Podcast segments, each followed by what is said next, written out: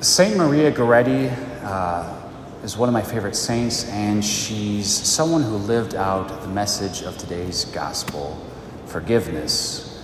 Forgiveness always and regardless of the trespass. For those of you who don't know her or don't know her story, you know, she was a simple Italian farm girl who lived uh, at the turn of the 20th century with her brothers and sisters and mother uh, on a small farm.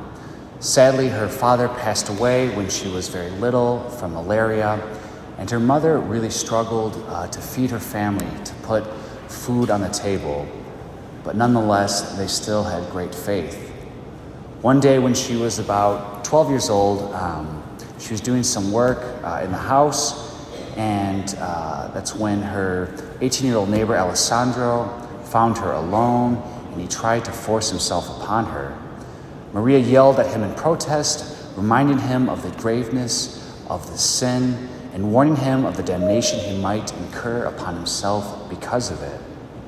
Alessandro, in his anger at her protest and resistance, ended up stabbing her 11 times and three more as she tried to make her way to the door. And then he fled. Her cries brought her family back to the house from their work, and they found her on the floor. They then rushed her to the nearest hospital, and she was immediately taken into surgery, you know, without anesthesia, uh, to try and treat the wounds. The surgeon, and you know, the growing knowledge of the hopelessness of his work, uh, and seeing something special in Maria, seeing you know that spark of sanctity within her, asked Maria, "Think of me in paradise." And Maria, perhaps, you know, un- uncomprehending uh, of the desperate nature of her situation, responded, Who knows which of us is going to be there first?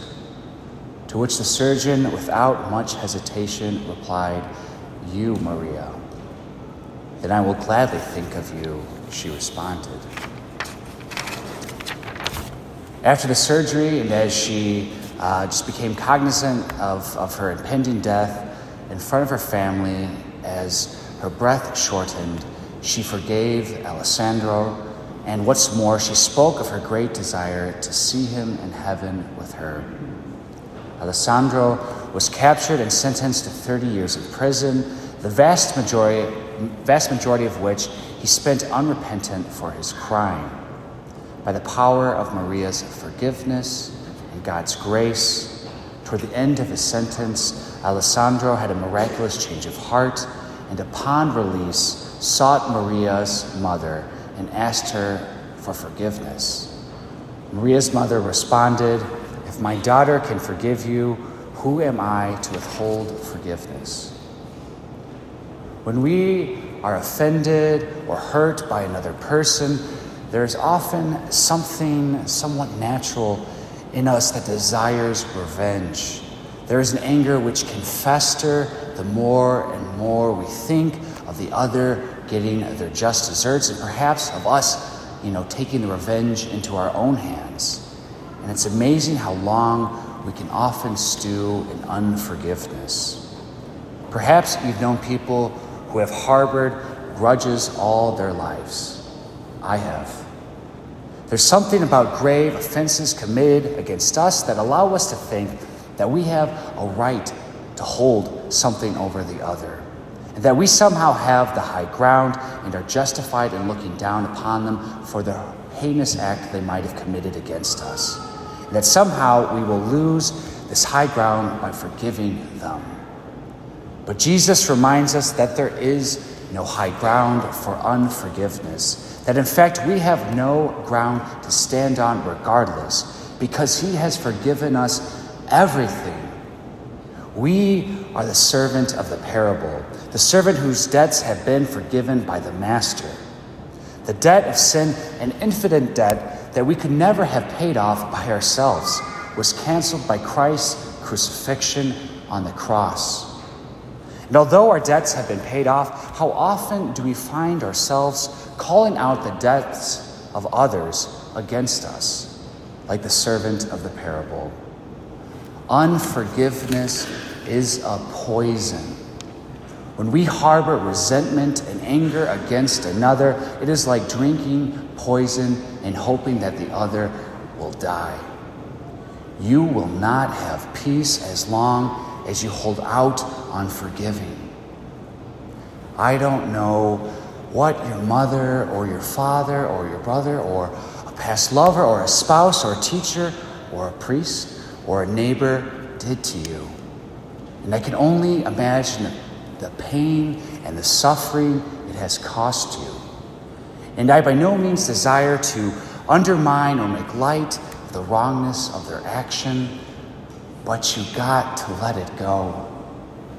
You have to let it go. You have to forgive them. You're killing yourself holding out. You're killing your soul. I know it's hard. That's why we're here. That's why we come to Mass. In a few minutes, we're going to bring up the gifts and prepare the altar for our Eucharistic banquet. We don't simply bring up bread and wine, but this bread and wine is symbolic of those God given gifts uh, that we place in service at the feet of Christ. And they're also those pains and worries and burdens that we're sick of carrying by ourselves. Transform them, Lord, like you transform the bread and wine into your body and blood. Transform me, transform my stony, unforgiving heart. Help me to let go and forgive. When we bring up the gift, that's exactly the moment of the Mass for you to place and surrender any unforgiveness you might still be harboring in your heart. Let Him transform it. Let Him transform you. Alessandro eventually became a religious brother and attended the canonization of Maria Goretti, and before he died, he wrote the following words When I was young, I committed a crime of passion. Now that memory represents something horrible for me. Maria Goretti, now a saint, was my good angel, sent to me by providence to guide and save me.